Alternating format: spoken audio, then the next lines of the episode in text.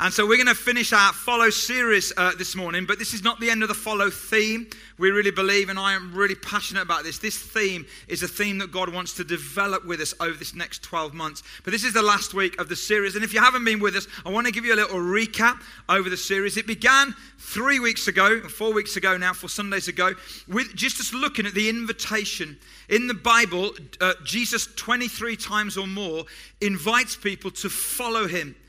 And uh, religion says change and then join, but Jesus says join or follow and then you will change. So Jesus invites us into a relationship where, this is the, the mind blowing news, you don't have to believe everything or even believe in Him to follow Him. You don't have to behave in all kind of certain ways to follow Him. You can follow Him, and as you follow Him into a relationship, you will come to believe certain things and you will come to behave in certain ways, not because you're trying to be religious or trying to earn God's favor, but because you have God living in you by His Spirit and He's changing you from the inside out.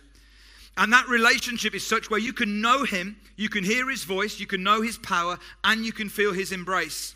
And over time, the evidence of whether you're a real follower and not just a fan, and that's what we've been looking at, difference between a fan and a follower, the real evidence will be the clothes that you wear. Not the Sunday best or not the white socks and sandals that we looked at last week, but the clothes that Paul speaks about in his letter to the Colossian church, where he said, Clothe yourselves with compassion and kindness, humility, gentleness, patience, forgiveness, and over all of those, put on the one piece of clothing that marks you out as a genuine follower of Jesus, and that's love. You're not, the genuineness of your fellowship is not how much you know or how charismatic you are or how gifted you are, it's whether you love people. And combined with that, over time, you'll know whether you're a genuine follower, not just a fan, because of the choices that you make. Your priorities, your decisions, your responses, they all get to be Jesus' choices. Because over time, you get to the point where Jesus is not one of many, but Jesus is your one and only. And that's what we looked at over the last three weeks. Uh, but, and so I look at that and I think that sounds great. Like, who wouldn't want to sign up to that? I don't have to believe everything. I don't have to behave certain ways. I get a relationship with God, and it sounds all great, and we want to sign up. But before we do that fully, there is some fine print. There is some small print in this follow deal that we need to look at. How many of you know that there's often fine print in life? There's often small print, isn't there? You know when someone phones you up and they says, I'm not trying to sell you anything. What are they trying to do? Sell you anything, aren't they? And when someone phones up and says, You've won a free holiday, and you say, like I say, Are there any strings attached? And they say no. And then they tell you the strings that are attached to the free holiday. There's always something in that. And I've been looking at this, and you know, some uh, when when uh, manufacturers make things, they, they they put a little statement on the on on the uh, the box. So Vidal Sassoon on a hair dryer, it said this: "Do not use while sleeping." Who is who is going to try and dry their hair while they're sleeping? Or an iPod shuffle literally said this: "Do not eat iPod shuffle," just in case you were peckish. And then um, a child sized Superman costume came with this fine print wearing of this garment does not enable you to fly. All right, just to make sure. And then this one, the last one, the, the Dremel electric drill. Okay, so it's an electric drill like a Black & Decker, but a Dremel electric drill. This product is not intended for use as a dental drill in human or veterinary medical applications. So if your cat has a bad tooth, do not use this drill in mouth. Basically, that's the fine print, just to make sure we understand what it is that we're getting into. Well, as Jesus had this group of followers, uh, some were fans and some started to follow him. And within that group of followers, there were the core of his followers called his disciples. There were 12 of them. But as Jesus continued his ministry and his life on earth, the kind of whole mood of the group began to change. And you pick it up really well in the, in the Gospel of John, the letter of John, the New Testament book written by the guy called John, and it's in John chapter 6. And in this whole chapter, there's a whole change in the mood in the camp of followers. And it starts in John chapter 6 at the beginning when Jesus feeds this multitude supernaturally. So there are 5,000 people, 5,000 men, loads more than that. So perhaps even 15, 20,000 people. And Jesus feeds them all supernaturally, and they love it. And then right after that, Jesus walks on the water.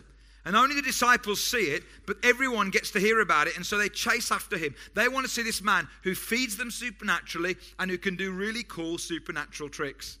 And they love it.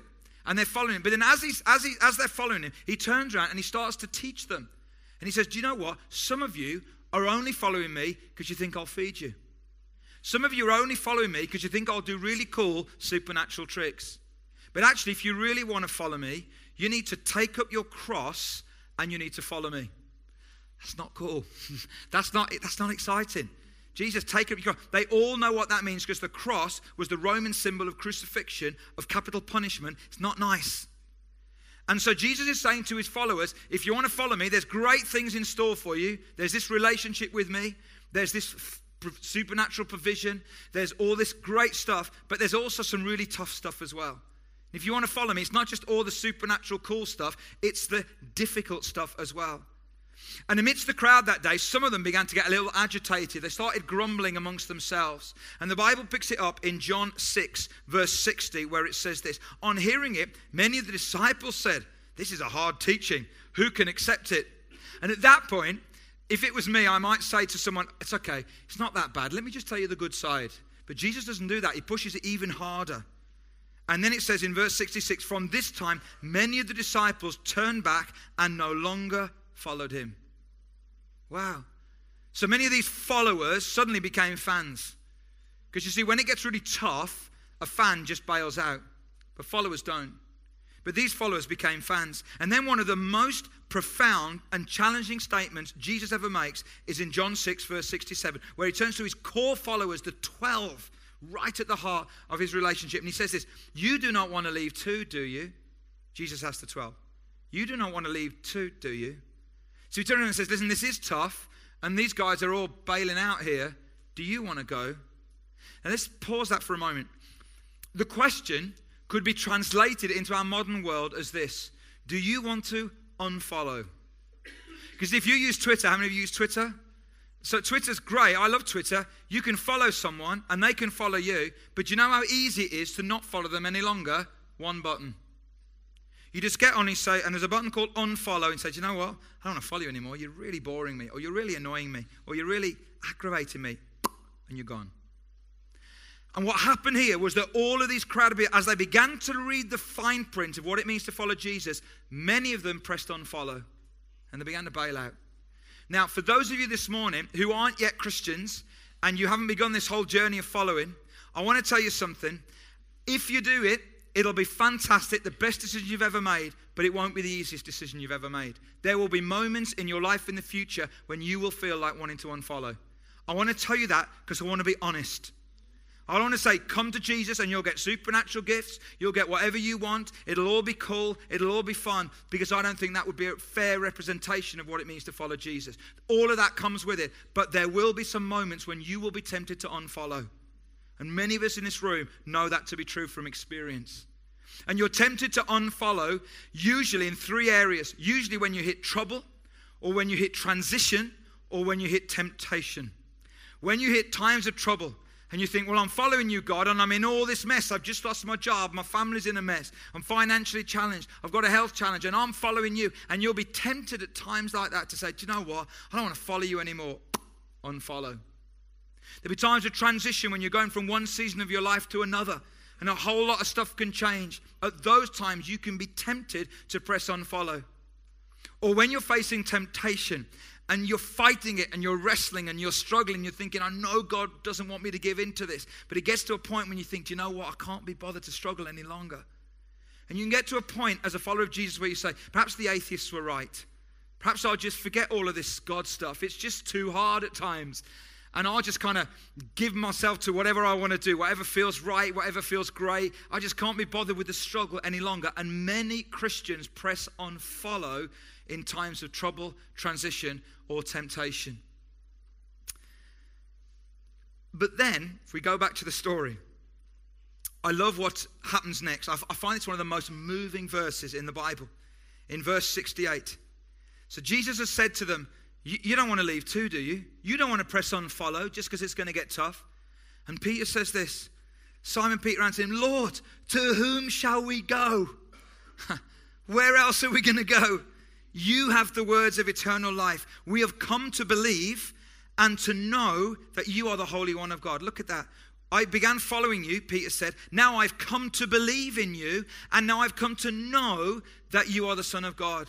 Yes, it's going to get tough. Yes, it's going to get difficult. Yes, I'll be tempted to unfollow, but where else are we going to go? Only you have the words of eternal life.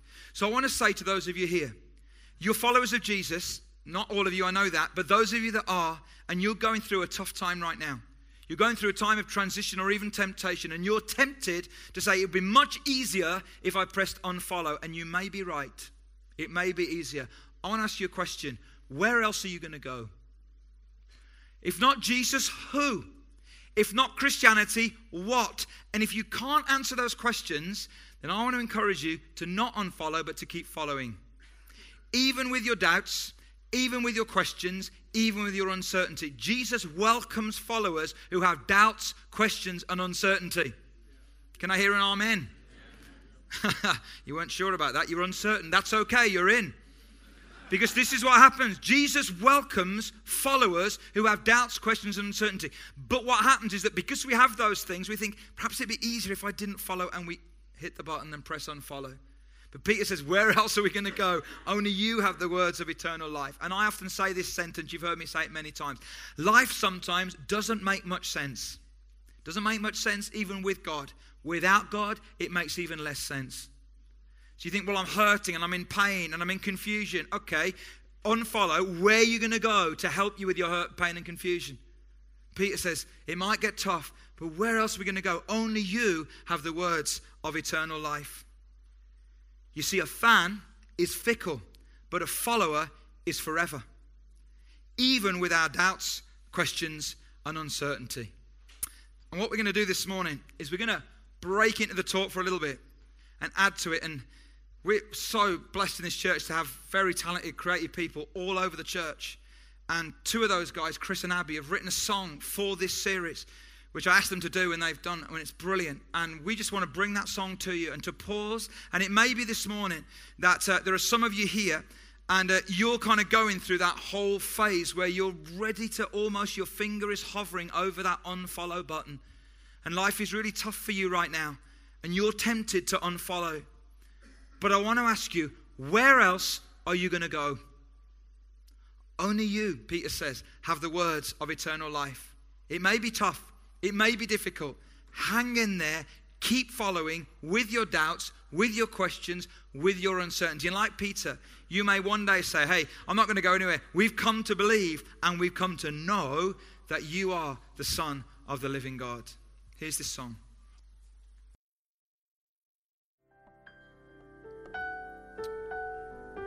Let's pray. Perhaps that's you right now. Perhaps you're in that place where it's tough and you you are almost tempted to unfollow. And you just, just want to hold on on that button and just take your finger off it and say, Lord, I, I'm going to follow you. I'm going to press forward. Where else am I going to go? I'm going to press forward through that trouble, through that transition that temptation. I will follow you. Father, I want to pray for anyone this morning who's in that place. I know what that feels like as well. And God, I want to pray that somehow your presence would fill their life. And that instead of them feeling that finger that's almost on that unfollow button, they'd feel your hand on their hand. And that you'd lead them forward, I pray. Let them follow you. In Jesus' name. Amen. Thank you, guys. It was amazing. Hmm. So, as we finish this series, I want to take you through the fine print about what it really means to follow. For some of you that are at the start of this journey, you may not yet be Christians. You haven't kind of said, I'm going to follow. You're just thinking about it. This is where it's heading. For those of you that are followers, this is to remind you and perhaps to even tell you for the first time what's really involved. This is the fine print. And Jesus expresses it best, I think, in Luke chapter 9. It touches on it in John 6, but the, Luke's version is it, he uses three instances which really help us see it in clarity. And in Luke chapter 9, verse 23, he says to all of this crowd, it's the same kind of story as, John 6 Whoever wants to be my disciples must deny themselves and take up their cross daily and follow me. Then later in the chapter, he comes across three people who want to be followers.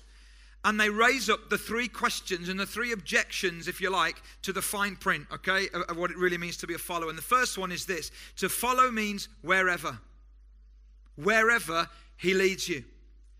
And that means there. it means what about there? It means that place where you think, well, I'll follow you anywhere, but not there.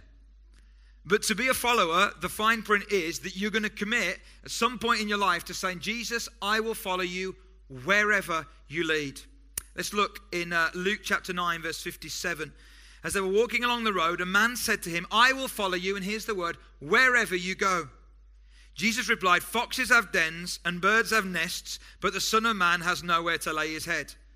It's quite obscure, isn't it? Jesus comes along and says, I'll follow you wherever you go. And then Jesus starts talking to him about wild animals. At that point, he should have called Dan Bennett. And then there'd have been no problem with the foxes. And it's like, what? I'm so I'll follow you wherever you go, and you're talking about foxes and dens and nests and birds. What's all that about? What Jesus is saying is this listen, I know you think you want to follow me, but following me means it will get uncomfortable. That's what he talks about. He says, You know, the Son of Man has nowhere to lay his head. If you follow me, we're not heading to the Hilton or the Marriott. Basically, what he's saying is this we're heading to a potentially uncomfortable journey. There will be moments when it will be fantastic and great and comfortable, but there will be moments when it will be uncomfortable. Do you want to follow me wherever? This is what it really means. Wherever means no restrictions, no boundaries. And you might say, Well, I will follow you, Lord, anywhere, but not there. And Jesus says, Well, then you put something in which I don't want to be there. Because to be a follower means no restrictions, no boundaries.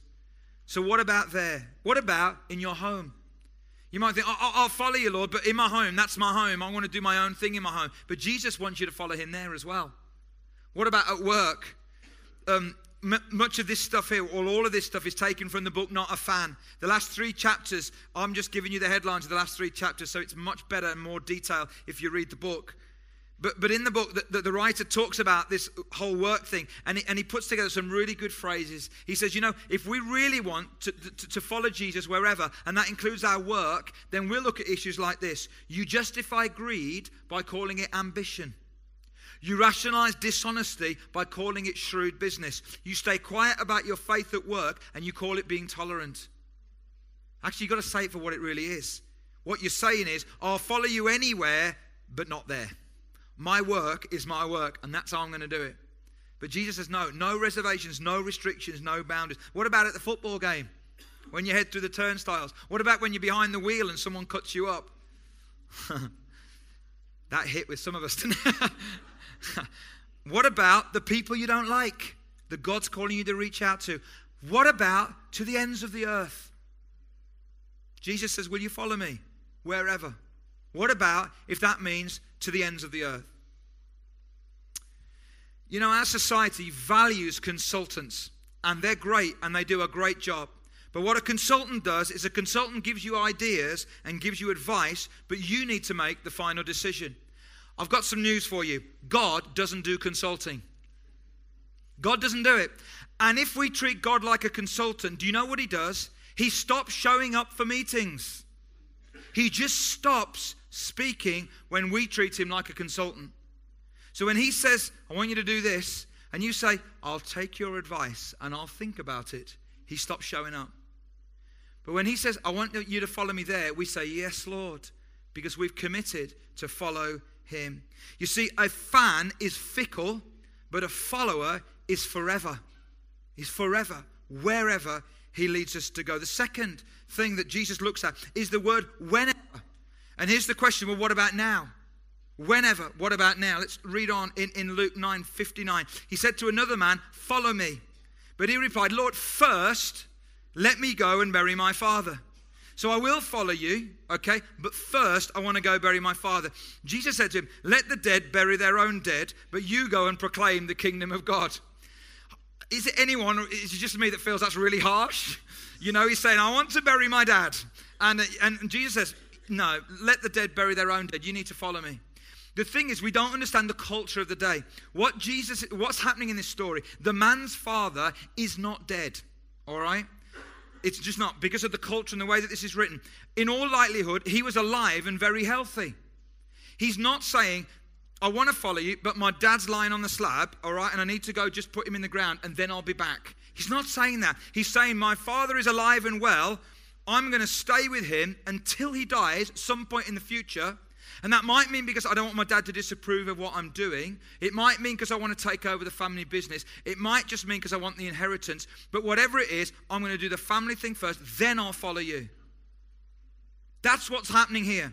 He's not saying that the body's cold or warm, just about, and I need to put him in the ground, then I'll follow you. It's not saying that. Jesus will be incredibly heartless if that's what he was saying. But he knows that this man is saying, I'll follow you tomorrow. I'll follow you in the future. I'll follow you when I get this bit of my life sorted out. And Jesus saying, No, if you want to be a follower, the fine print is it means now, it means whenever. The RSVP is a now RSVP. We respond to Jesus now. Now, some of you might be thinking, hang on a minute, this is all a little heavy, and you've said you don't have to believe anything, you don't have to behave, you just have to follow. And I still say that. But that next step of decision, the response to that, is a now decision right now. But when you follow him, at some point in the future, you're going to get to moments in your life where it will cost you something to follow Jesus. And at that point, it's just saying, Lord, wherever and whenever, and if that's now, I'm going to do it now. That's what it means. Whenever means now. Now, in Hebrews chapter 3, which is another book in the New Testament, the writer says this very important verse Today, if you hear his voice, do not harden your hearts. What does that mean? In another version of the Bible, it says, or do not turn a deaf ear. Here's the thought when God speaks to you and you don't respond, you automatically harden your heart. Because what happens is that you turn a deaf ear, and by turning a deaf ear, it's almost in, at the same moment you be, your heart begins to harden. You don't mean to, you don't want to, but because you didn't respond, your heart begins to harden. So I made a commitment to God many, many years ago, and I've said it here before that whenever God speaks to me in a public setting or privately, but in a public setting as well, I'm going to respond. So when these guys or anyone else speaks and God's spoken to me and there's a response time, I'm out there. Because I don't want to harden my heart. And you harden your heart when you don't respond. When you say, oh, yeah, I'll get round to that tomorrow, or, or I'll think about that. Let me pray about that one. That's the classic, isn't it?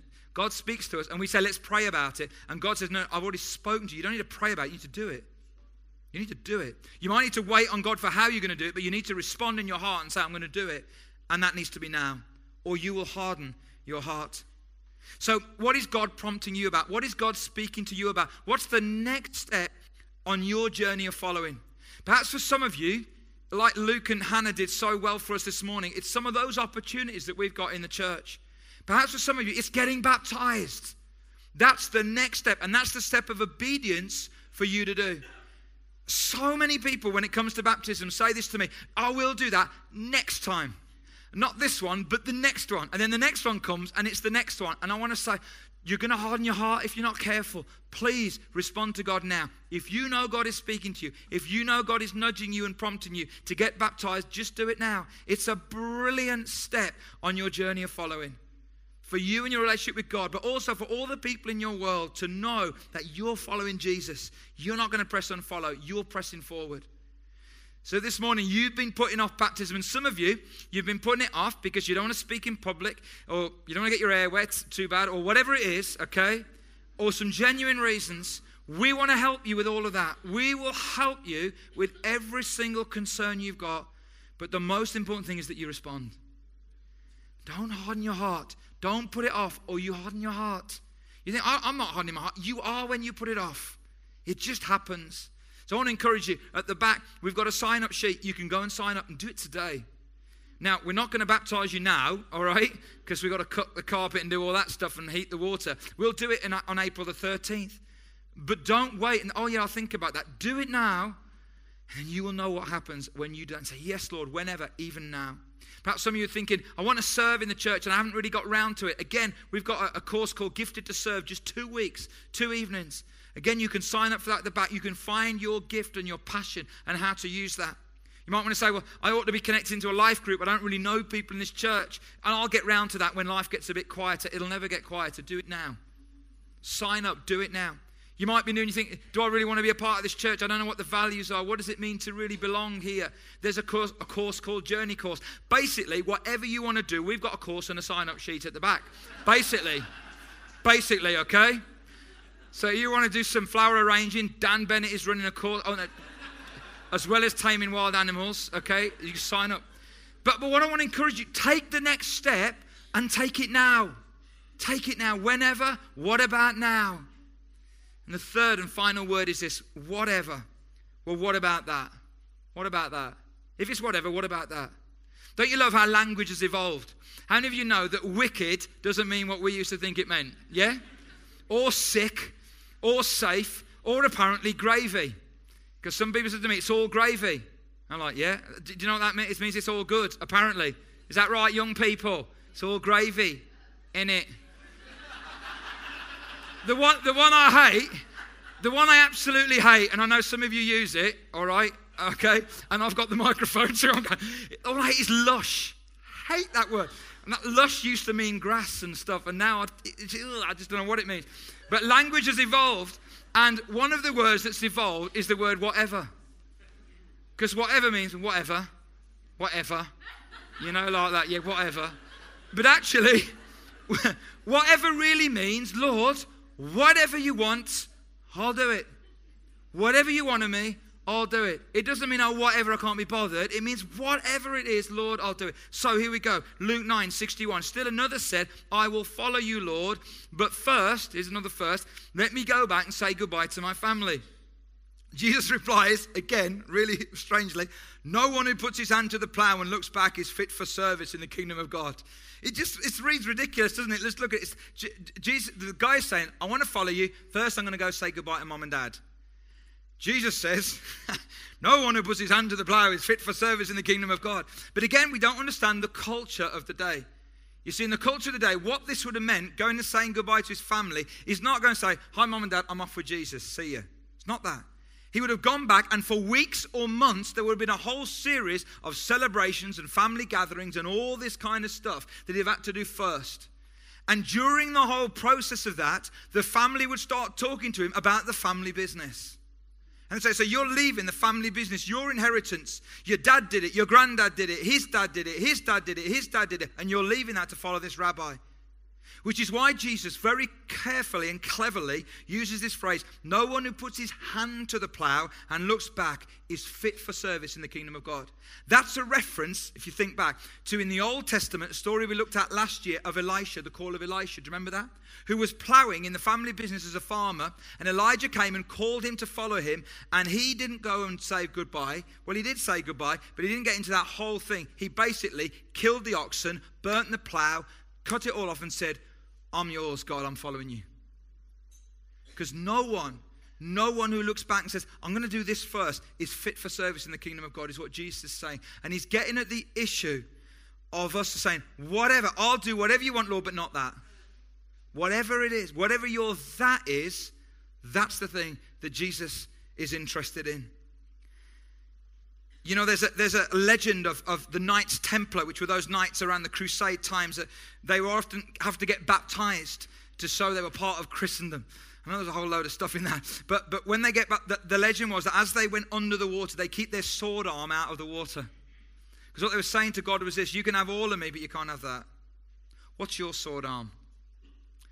What's your sword arm? What's the one thing that you say, do you know what, God? You can have anything, but you can't have that. But if we really are going to follow him and continue to follow him, eventually over time we'll come to the point where we'll say, Lord, wherever, whenever, whatever. I don't want to be a fan, I want to be a follower. So are you going to follow? What about that? A fan is fickle, but a follower is forever. Perhaps that sword arm for you is money, your career, entertainment, food, your kids, your family, your security. I don't know what it is. The rich young ruler, it was his wealth, definitely. And that story is a great and powerful and sad story about a young man that wanted to follow Jesus. And Jesus says, Well, okay, then you need to do this. And he said, I've done that. Well, you need to do this, and I've done that. But then Jesus looked right at the heart and he said, Sell all you've got and give it to the poor. And the man said, I can't do that. And that's not to say that Jesus is going to say it to everybody, because he's not. He clearly doesn't. But he says it to that man because he knew that his wealth was the one thing that was his that. That was his sword arm. I'll do, I do all this other stuff. I'm so religious. I'm so good. But I, I can't let go of my money because that's my security and that's where my trust is. That's my that. That's my sword arm. And so Jesus went away sad and the man went away sad. What's your sword arm? What is the that that is stopping you from fully being a follower? You see, following Jesus means that we will come to a point where it will cost us something to follow him. And I want to finish with this bit, and I realize this is dangerous for some of you that are just exploring Christianity, because you might think, hang on a minute, where's the supernatural feeding and the walking on the water? All of that is part of what it means to be a believer. It really is. We can tell you stories of the supernatural intervention of God. We believe all of that. But there is also a cost to following Jesus. And in Mark chapter 8, verse 35, and I'll try and get around this, although this, to be honest, is a talk in itself, so I'll do it in two minutes. Whoever wants to save their life will lose it, Jesus said. But whoever loses their life for me and for the gospel will save it. What good is it for someone to gain the whole world yet forfeit their soul? Or in other words, their life, their real life. Or what can anyone give in exchange for their soul? Think life. So, whoever wants to save their life will lose it. Whoever loses their life will save it. What Jesus is voicing here is something in the heart of every person, whether you're a follower of Jesus or not, and it's this we all want to save our life, don't we? Uh, yeah? We all want to save our life. And, and, secondly, we all know that we can't do it, that one day we're going to lose it. Because the ultimate statistic is this one out of every one of us dies. Isn't it? So, we, so, so, the thing that brings us all together as human beings, whether you're a Christian or not, is we all want to save our life and we all know we can't do it. And Jesus says this if you try to save it, you're going to lose it. But if you lose it for me, there'll come a point in time when actually you'll save it. Doesn't mean you'll live forever in a mortal sense, but you'll save your soul. That's who you really are. So by trying to save it, you lose it, but by losing it, you end up saving it. And here's the thought I want you to think about anything now that you think is a big sacrifice for you is nothing compared to that moment. If I could take you to that moment when, you, when Jesus is going to say, You can save your life right now, or you can lose it right now, which one do you want to do? Anything that you think is a big sacrifice is nothing compared to that moment. That's what Jesus is saying. So, following Jesus will cost you something somewhere along the way, but don't worry about it. It's worth it. It's worth it. It's really worth it. That at some point in the journey, there'll be a conflict between what you want and what He wants. And if you let that go for Him, it will feel like a death at the time, but it will be a defining moment. Because when you say yes to Jesus, your Savior, you discover whose you really are. Not who you really are, whose you really are. But listen, you don't have to worry about it because when it comes that moment, you'll be okay as long as you keep following. As long as you keep following, you will be able to give that up, pay that cost, do that sacrifice. You'll be able to do it because you are following Him wherever, whenever, and whatever. And you know, if you are facing a choice right now, shall I, shan't I keep following? Shall I press unfollow? Shall I just jack it all in? Can I just encourage you to do this? In the future, there'll be a great story for you to tell if you keep following. But if you press on, follow, the story will read completely differently. But if you keep following, the story that you've got to tell in the future will be amazing. You know, there's a guy in the book, not a fan, uh, he tells a story about a guy called William Borden. Some of you will have heard this story. I think Janet might have spoken it from this stage before, a couple of years ago. And William Borden was born in the 1800s. He was a young man, an American. Uh, he was born into a very rich family. He would have been a multi millionaire. Uh, the inheritance and the family business was huge. He was the top student at school. And uh, in his teenage years at school, he was passionate for Jesus. And uh, he felt as a teenager that God was calling him, Jesus was calling him to follow him to the ends of the earth. That he was going to speak to unreached, what we call unreached people groups. In other words, people that hadn't heard about Jesus. Is in the 1800s. And that was his passion. That was he, he was saying, Lord, wherever, whenever, whatever, that's it. And at the end of the high school, um, he traveled around the world a little bit because he was rich and all of that. And during that, as he was exploring the world, he wrote in his Bible two little words, and it said this no reserves. No reserves. Then, after high school, he went to university. And he was so passionate about Jesus that he started a Bible study. And very soon, there were a thousand students coming to his Bible study. Can you believe that? And he so inspired them that they all used to go in evenings and weekends into the downtown of the city where the university was, and they used to feed the homeless. And then at the end, and during that time, he wrote in his Bible another two word phrase, which was this no retreats.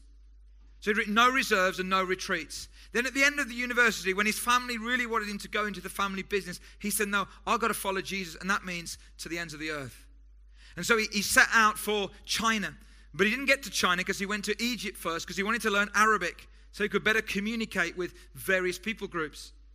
And while he was in Egypt, after being there for one month, he contracted spinal meningitis and died at the age of 25. Now, when you hear a story like that, it's a little confusing, isn't it? You think, oh, well, that's very inspirational.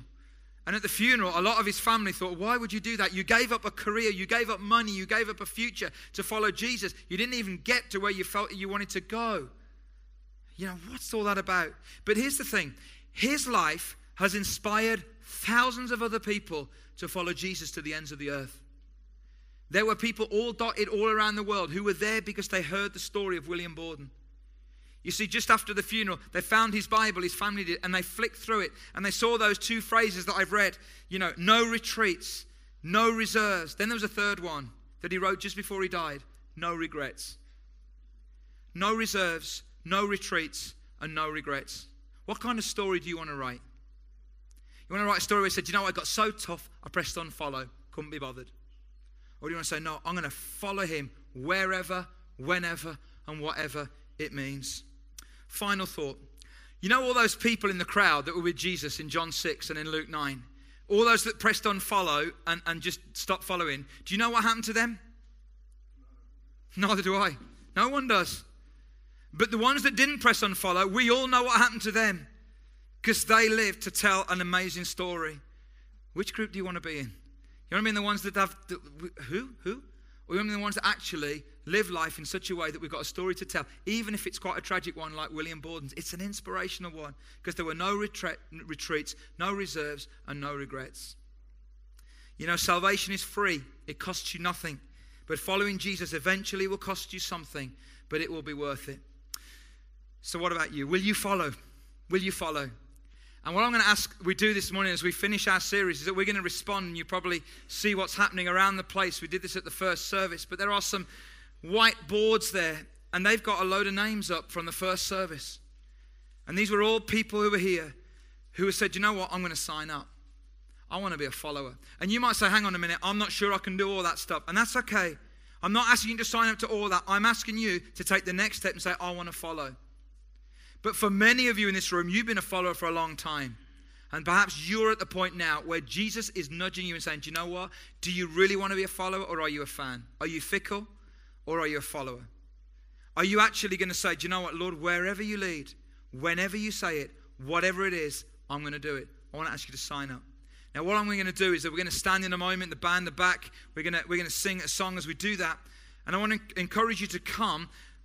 Please write on the white, don't write on the blue, because we want to keep these things as a kind of a, a, a, just remembrance of that and just as a marker moment for us as a church and as a community. And don't use your bank signature, okay? Because A, we won't be able to read it, and B, we might use it. And it's not safe. It's not safe to do that, okay? It's a joke. It was a joke.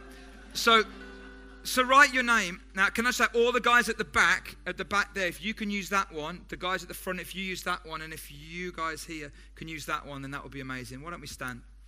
Why don't we stand and pray? Father, we thank you that you are an amazing God. Jesus, we love you and we want to follow you. God, we want to follow. You put something in our hearts, Lord, through this series, I really believe. Something new and fresh. Desire to want to follow you, Lord Jesus, to have a relationship with you. God, we don't have to have all of our beliefs sorted out. We don't have to have all of our behavior sorted out. We don't have to have fully paid the cost, as it were. We just have to keep following you. And God, if we keep following you, you'll change us. You'll bring us to that place where you want us to be. So, God, I pray as many of us respond today, we want to sign up. We want to say, Yes, Lord, we will follow you, regardless of the fine print. Wherever you lead, whenever you say, whatever it is, We want to follow you, Lord. And if we're not at that place yet, we're saying, Lord, we want to be. So we want to keep following until we get to that place. Help us, I pray, in Jesus' name.